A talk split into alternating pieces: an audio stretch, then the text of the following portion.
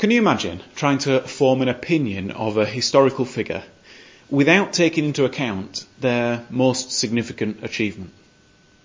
For example, try imagining reading a biography of Winston Churchill that doesn't mention any of his role as Prime Minister during World War II. It's just inconceivable. Surely the way we assess a person, we begin by their most significant achievements. You wouldn't even form an opinion of someone without first trying to gather what they've achieved and done. Well, when Luke wrote the Gospel, uh, Luke's Gospel that we've been reading over the last several weeks and months, he did it with the intention of clarifying for us the truth about who Jesus really is. He did it with the intention of helping us to be able to form a right opinion of who Jesus is. And having a right opinion, then being able to respond to him in the right way. And it's significant that in Luke's account, he, he climaxes, he ends his story at the resurrection. Chapter 24 is all about the risen Jesus. After his death, he rose again. He came back to life. He was resurrected. And he met with the disciples and he spoke with them and taught them. And Luke wants you to see that the resurrection must be factored in to your understanding of who Jesus is. Some people might claim that Jesus was uh, totally fictional, or, or at least many of the stories around him are fictional. But ironically, it's the resurrection that is part of the argument against such a view. The resurrection has got to be factored in. How and why would the early church have suffered so much persecution if they knew the resurrection to be false? Many people consider Jesus to be a good teacher. They find his words helpful. Love your neighbours. Be kind to those uh, around you. Love God and seek to serve him. But they only allow his words to go about that far. The resurrection shows us that Jesus is more than just a good teacher with a few good moral lessons to teach us. He's something far more than those people would have him to be. And there are others who want to form a biblical view of Jesus. We want to, we want to have a right understanding. We want to know what he was about and what he came to do. Well, Luke presents the resurrection as the climax of Jesus' work. I hope this morning we will see something of how the resurrection feeds into our understanding of who Jesus really is. I want to show you this morning how Luke shapes and forms his account of the resurrection uh, to teach us that the, the resurrection is just so fundamental to having a right understanding of Jesus and to relating to him in a proper manner. Well, Luke starts by uh, basically uh, giving us the, the facts of the event. Now, I should just say, in the verses that we've read today, we're not necessarily dealing with a resurrection account. We're not dealing with the risen Jesus here. At, the moment, we're just dealing with the empty tomb. But the risen Jesus does turn up uh, later on in the chapter, and we'll get to that in uh, perhaps next week or, or, perhaps in future. And I, I want you to see first that the way Luke recounts the details this story about the resurrection and the empty tomb is believable and authentic. The, the, the, account is not so naively simplistic like you get some other religious stories to be. Uh, some perhaps related to other religions, uh, where you might get a, a story that goes along this, this sort of pattern. Maybe one or two disciples meet the risen Jesus in a cave, alone, separate from others, where, where no one else can see him. And they speak together with the risen Jesus and they come out and they tell people, well, Jesus is not going to appear again. You will just have to take our word for it that we saw him and that we have taken down what he's told us. And here we are passing it on to you. If you want to know the risen Jesus, you've got to come through us. That's not the type of uh, passage we get here. It's not the type of story that we're reading. There are multiple witnesses. Uh, and interestingly, Luke doesn't start with the resurrection appearance. He starts with there being no Jesus there. The account isn't so naively simplistic as some of the other religious accounts that we might have heard of that we would dismiss out of hand. They are believable then. And yet, I would say this account is not, it's not so plastic. It's not so crafted and, and watertight to make it seem unauthentic.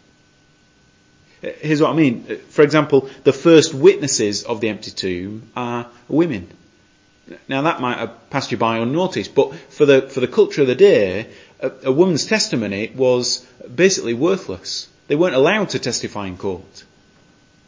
And so if you were making up a story like this, if you were inventing it to sell it to others, you would not begin with the testimony of a woman. You would not have women being the first people to find the empty tomb. Similarly, um, why uh, why does he not start with the, the resurrection, uh, with the appearance of Jesus? Why does he start with the empty tomb? And why does he include so much of the, of the disbelief, not only of the women, but also of the disciples who follow? Why would there be the various differences between uh, the way Luke records the, the resurrection appearances and the way Matthew, Mark and, and John do? Those differences aren't irreconcilable, but they are differences. And, and, and these things, I would say, give a flavour of authenticity to the account. It reads like someone recording what they have seen and heard and preserving for us what they see to be the most important details. I think these accounts are believable and I think they are authentic. And as you read through, already you notice that Luke is including details that help counter some of the arguments that might come up against it. Someone might say, for example, well, the, there was only an empty tomb because perhaps the women got the wrong tomb. But Luke wants you to know, uh, chapter 23 verse 55, the women who had come with Jesus from Galilee, they followed Joseph. And they saw the tomb and how his body was laid in it. Uh, he makes a note that these women saw the place where the body was laid. Uh, they're not forgetting. It's only uh, a little more than 24 hours. They were there just before sundown on the Friday. They're back there at first light on the Sunday. They've not forgotten. And there are others who can show them where the tomb really is and, and ought to be. Perhaps some might say, well, the body was stolen. Luke includes details that refute that uh, charge as well chapter 24, um, verse 12. Peter ran to the tomb, bending over, he saw the strips of linen. What are those strips of linen? Well, they're the strips of linen that Joseph had wrapped the body in before he put it in the tomb. And the strips of linen now are lying by themselves. And he went away wondering to himself what had happened. If the body had been stolen, why would the thieves go to the trouble of unwrapping the body and leaving the grave clothes uh, folded neatly in a pile in the tomb. Perhaps some might say uh, Jesus wasn't really dead. He just swooned on the cross and, and recovered. But if that's the case, how could a man who was unable to carry his own cross up to his execution and then suffered the, the execution itself how was he able to regain the strength without food or water in the heat of Israel, Palestine, over 24, 36 hours to then be able to roll away the huge stone from the inside of the tomb in order to make his escape?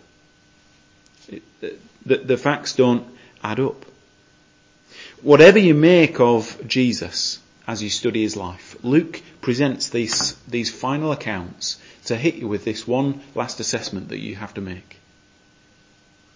What do you make of the empty tomb? Why was the tomb empty? How did it come to be empty? Why couldn't people who hated the Christians produce a body to show that it was all a lie? Luke presents the data to you in this way because it demands an answer. You see, if Jesus is just a man then you can treat his life and his words like that of basically any other man you know of. Any other man or woman from history. uh, other philosophers, other do-gooders, other helps from history. Plato, Aristotle, Socrates, Descartes, Karl Marx, Confucius, whoever you choose. The way you interact with those men now is that you are able to sift through their teachings, pick out the bits that sound appealing, perhaps the bits that already fit with your understanding of the world, make them little mottos to live by. The teachings don't demand a response from you. They don't command you. They don't change you. Instead, you pick and choose and deal with them as you wish. Because they were men at best, even the best of men. And so their words can be treated as words of men. But if Jesus rose from the dead, then he is someone totally different from those other figures of history. He is someone totally different from those other philosophers that you might like to read of. He is wholly different. He is other. He is higher. He is altogether in a, in a different league. And if Jesus really did rise from the dead, it shows us that he's no longer a man. He's no longer just a man. We can no longer treat him as, as just a man. He's one who has, who has broken a barrier. He's broken a barrier that no one else has ever even come close to touching. And he has smashed through it. He's defeated death. Death itself could not keep hold of him. And Luke ends his gospel, he ends his account of Jesus' life and ministry with these facts of the resurrection. Because he wants you to wrestle with the question, who do you really think Jesus is? Is he a good man? Or is he something more? And does your opinion of Jesus take into account the facts of the resurrection? Does your model, your understanding of who Jesus is, really do justice to the fact that Jesus rose from the dead? And if it doesn't, do you have good answers? as to why you think the resurrection didn't happen. Luke is presenting you with all the evidence, all the opportunity to see that the resurrection really is true. And if the resurrection is true, then that should, it ought to, shape our understanding of who Jesus is.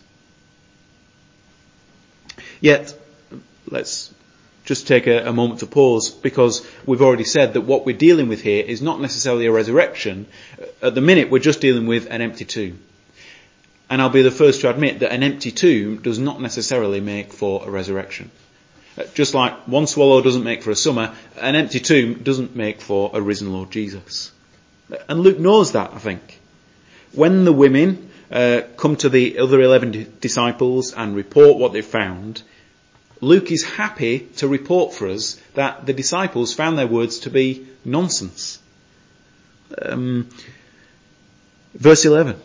They did not believe the, the women because their words seemed to them like nonsense. What, you're telling us that, that a dead man got up Uh, before dawn, uh, dressed himself, uh, rolled the stone away from his tomb door and, and walked out? Nonsense. Ridiculous. Never heard anything like it in my life, they would have said. For, for the disciples, the empty tomb certainly does not necessarily equal a resurrected Jesus. And I don't think Luke expects the empty tomb alone to be the thing that convinces you. That's why his gospel account doesn't just consist of chapter 24. He's got all the first 23 chapters as well. I think Luke wants you to find the answer to who is Jesus, not in the resurrected tomb, but in Jesus' words. Look at how Luke details the interaction between the women and the angel. Verse 4. While the women were wondering about these things, suddenly two men in clothes that gleamed like lightning stood beside them. In their fright, the women bowed down with their faces to the ground. But the men said to them, Why do you look for the living among the dead? He is not here. He has risen. Now listen to the next bit. What are the angels going to say? He has risen. How do you know? Are they going to point to the folded linen? Are they going to point to the stone that's been rolled away? Are they going to point to the empty tomb? How are the angels going to demonstrate to the women that Jesus has risen? Here's what they do. Verse 6. He is not here. He has risen. Remember. Remember how he told you while he was still with you in Galilee. Remember his words. Remember what he said, they tell the women. Twice in Luke's gospel, we have heard Jesus specifically tell us that he is going to rise from the dead. In chapter 9, he said this. He said, the Son of Man must suffer many things and be rejected by the elders, chief priests and teachers of the law, and he must be killed and on the third day be raised to life. That's what Jesus said, chapter 9. Chapter 18, he says a similar thing. He tells his disciples, we are going to Jerusalem and everything that is written by the prophets about the Son of Man will be fulfilled. He will be handed over to the Gentiles. They will mock him, insult him, spit on him, flog him, and kill him. And on the third day, he will rise again. Two times specifically, Jesus talks about him rising from the dead. Another, at least three times, he implies it. Uh, he speaks about the, the sign of Jonah. Uh, Jonah, of course, being the one who was in the belly of a fish uh, three days and three nights before being spewed back out onto land again saying he would have a sign greater than that of Jonah ready to show the people. He spoke to Herod and warned him that he's got uh, today and tomorrow to, to repent and turn from sin because on the third day he would see the kingdom of Jesus come. And even at Jesus' own trial, he was telling the, the chief priests as he was expecting, as he was waiting to be executed, he was telling them, you will yet see the Son of Man exalted to the highest place. He knew there was more to come after the execution that he was about to face. Uh, that's at least five incidences in Luke's gospel that I can count that Jesus shows that he, he knew of his resurrection. You see, the resurrection wasn't dreamed up by the disciples after Jesus died. It wasn't a last gasp to try and make something worthwhile of all that they'd spent the last three years doing together with Jesus. The resurrection was part of Jesus' plan all along. Remember his words, the angels tell the women. Remember how he told you. This is just what he said he was going to do. But here's the question. Where was Jesus getting this plan from? How did he know what was going to happen to, to him?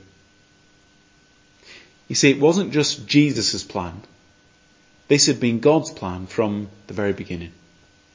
Look at what Jesus has said to the, the women. We're in chapter 24 verse 7. The son of man must be delivered into the hands of sinful men, must be crucified, and on the third day must be raised again. These things must happen to the son of man. Why must they happen? Because this is who the son of man has always been intended to be. This is what God's design for the Son of Man was.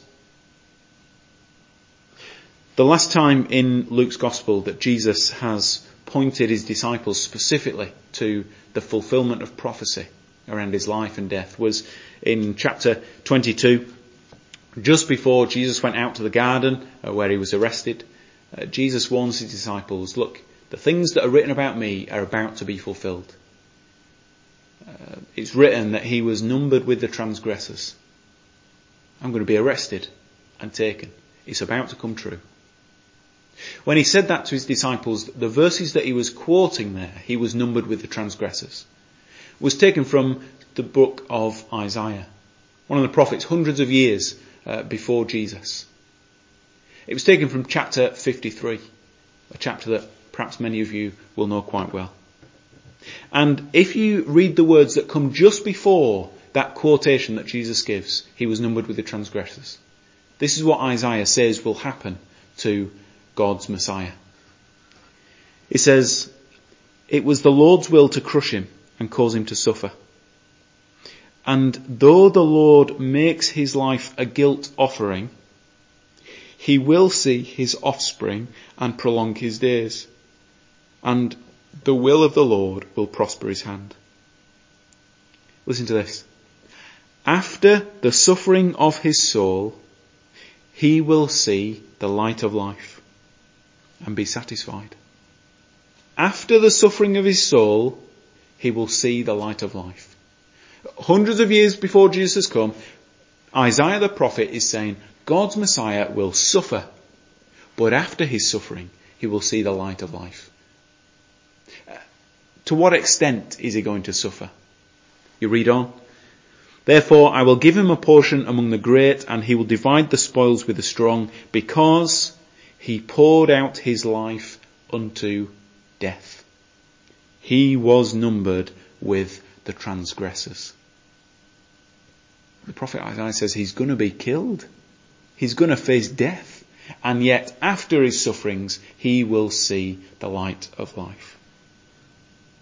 More than Jesus' miraculous power, more than his grasp of, of the scriptures and ability to teach, more than the events surrounding his birth, more than the injustice of his death, the, the single event that Luke portrays as being the decisive piece of evidence to demonstrate to us that Jesus really is the Son of Man, God's Messiah, is the resurrection.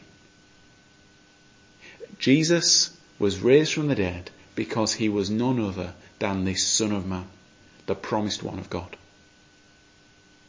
And the angels are saying to the women, you ought to have seen this before. You ought to have seen it. You were listening to him. You were watching him teach. You saw the way he served and lived. You saw his miraculous power. You had all the signs available. So why then have you come looking for the one who must have been raised from the dead? Why have you come looking for him among the dead? He must surely be alive, given who he surely is. Remember his words. And to you, listener, remember, perhaps reconsider his words. If Jesus' resurrection has proven him to be the Son of Man, then there are certain other truths that we know about him by implication. If he is the Son of Man, which I think his resurrection shows him to be, then we also know that his death was no mere injustice on the part of the authorities. It wasn't just a slip and, and a, a regrettable day. His death was serving a purpose. Isaiah writes about it. His death was for our sakes. He was crushed for our iniquity, our sin. He was bruised because of our wrongdoing. We have got peace because of the punishment that was laid on him in death. His life has become the guilt offering so that we can be reconciled to God. If Jesus is this Son of Man, it means that we are brought into friendship with God through Jesus. No more earning our way to heaven. No more striving to, to, to rid ourselves of guilt and, and shame. God has done it for us. The price has been paid in Jesus Christ. And the resurrection demonstrates that for us. Because it demonstrates that He is the one that God promised He would be.